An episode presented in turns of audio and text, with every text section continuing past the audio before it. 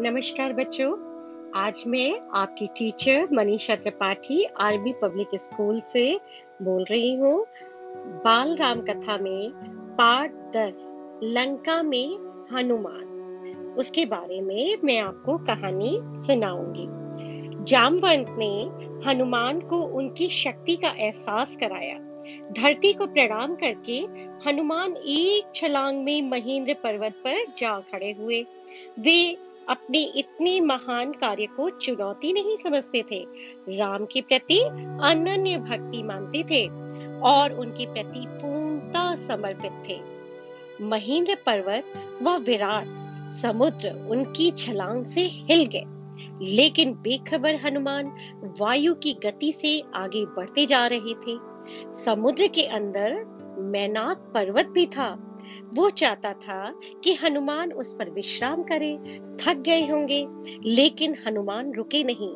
राम काज में बाधा समझकर मैनाक से टकराते हुए हनुमान आगे बढ़ गए। रास्ते में कई बाधाएँ आई। राक्षसी सुरसा मिली।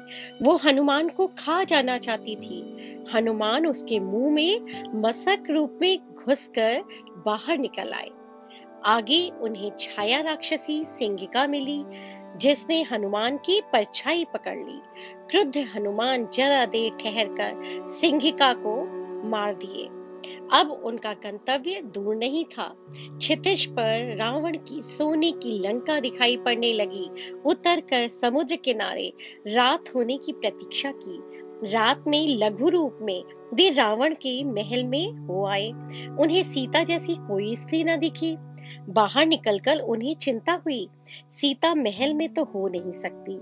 रावण ने उन्हें कहीं अवश्य छिपा रखा होगा। लेकिन कहा?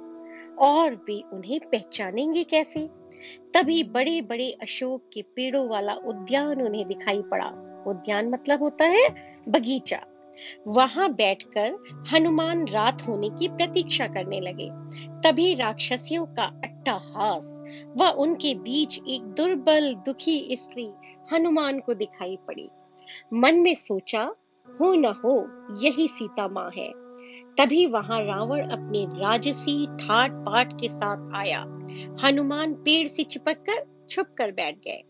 रावण ने सीता को बहुत बहलाया फुसलाया डर दिखा, दिखाया लेकिन सीता डिगी नहीं।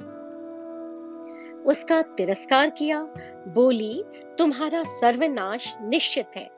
राम के सामने तुम्हारा अस्तित्व ही क्या है? रावण ने दो महीने का समय दिया, चेतावनी दी और चला गया। राक्षसियों ने सीता को डराना, धमकाना शुरू किया। वही त्रिजटा राक्षसी सबसे अलग थी। उसने अपना बुरा सपना सारी राक्षसियों को सुनाया। कि लंका समुद्र में डूब गई है, सब नष्ट हो गया है। कहीं यह सपना सीता के दुख से जुड़ा तो नहीं? सीता विलाप कर रही थी। राक्षसियों के जाने के बाद हनुमान सीता से मिलना चाहते थे, लेकिन उन्हें लगा कि सीता उन्हें मायावी राक्षस ना समझ ले। इसलिए उन्होंने पेड़ पर से ही राम कथा का गुणगान किया। आवाज़ सुनकर सीता चौकी, पूछा, कौन हो तुम? हनुमान ने उतरकर माँ सीता को प्रणाम किया और बताया कि वे श्री राम के दास और सुग्रीव के अनुचर हैं। उन्होंने मुझे आपका समाचार लेने भेजा है। हनुमान को लेकर सीता के मन में अब भी शंका थी। उन्होंने पर्वत पर फेंके आभूषणों की याद दिलाकर संदेह दूर किया। राम की अंगूठी दी। हनुमान कंधे पर बैठाकर सीता को ले जाना चाहते थे, लेकिन माँ सीता ने इनकार कर दिया। अपना चूड़ामणि निशानी के रूप में दिया। हनुमान ने उन्हें दिलासा देते हुए कहा कि श्री राम दो माह से पहले ही उन्हें लेने यहाँ आएँगे। आप चिंता ना करें। इसके बाद रावण की अशोक वाटिका उजाड़ दी। कई राक्षस महाबलियों को मार दिया। वानर के उत्पात की खबर सुनकर रावण तिल मिला गया। उसने मेघनाथ को भेजा।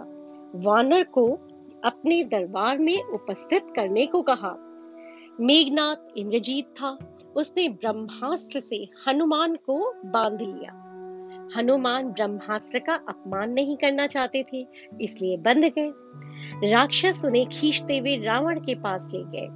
हनुमान ने रावण को चेतावनी दी। तो रावण ने विभीषण के कहने पर दूत का वध ना करके उसकी पूछ पर आग लगा दी। हनुमान एक भवन से दूसरे भवन पर चढ़कर पूनी लंका को जला रहे थे। समुद्र में बाद में आग बुझाई और अशोक वाटिका में सीता से विदा मांगने आ गए। फिर राम के पास पहुंचकर संक्षेप में सारा हाल सुनाया। सीता की चूड़ामणि देखकर राम की आँखों में आँसू आ गए। अब लक्ष्य स्पष्ट था, लंका पर आक्रमण। सुग्रीव ने लक्ष्मण के साथ बैठकर युद्ध की सेना, योजना पर विचार किया। सभी की भूमिकाएँ निश्चित थी और लंका विजय के लिए सारी तैयारियाँ होने लगी। तो बच्चों, आज के लिए इतना ही। आज के बाद, इसके बाद जो अगला एपिसोड होगा, उसमें मैं आपको लंका विजय की कहानी सुनाऊँगी। धन्यवाद।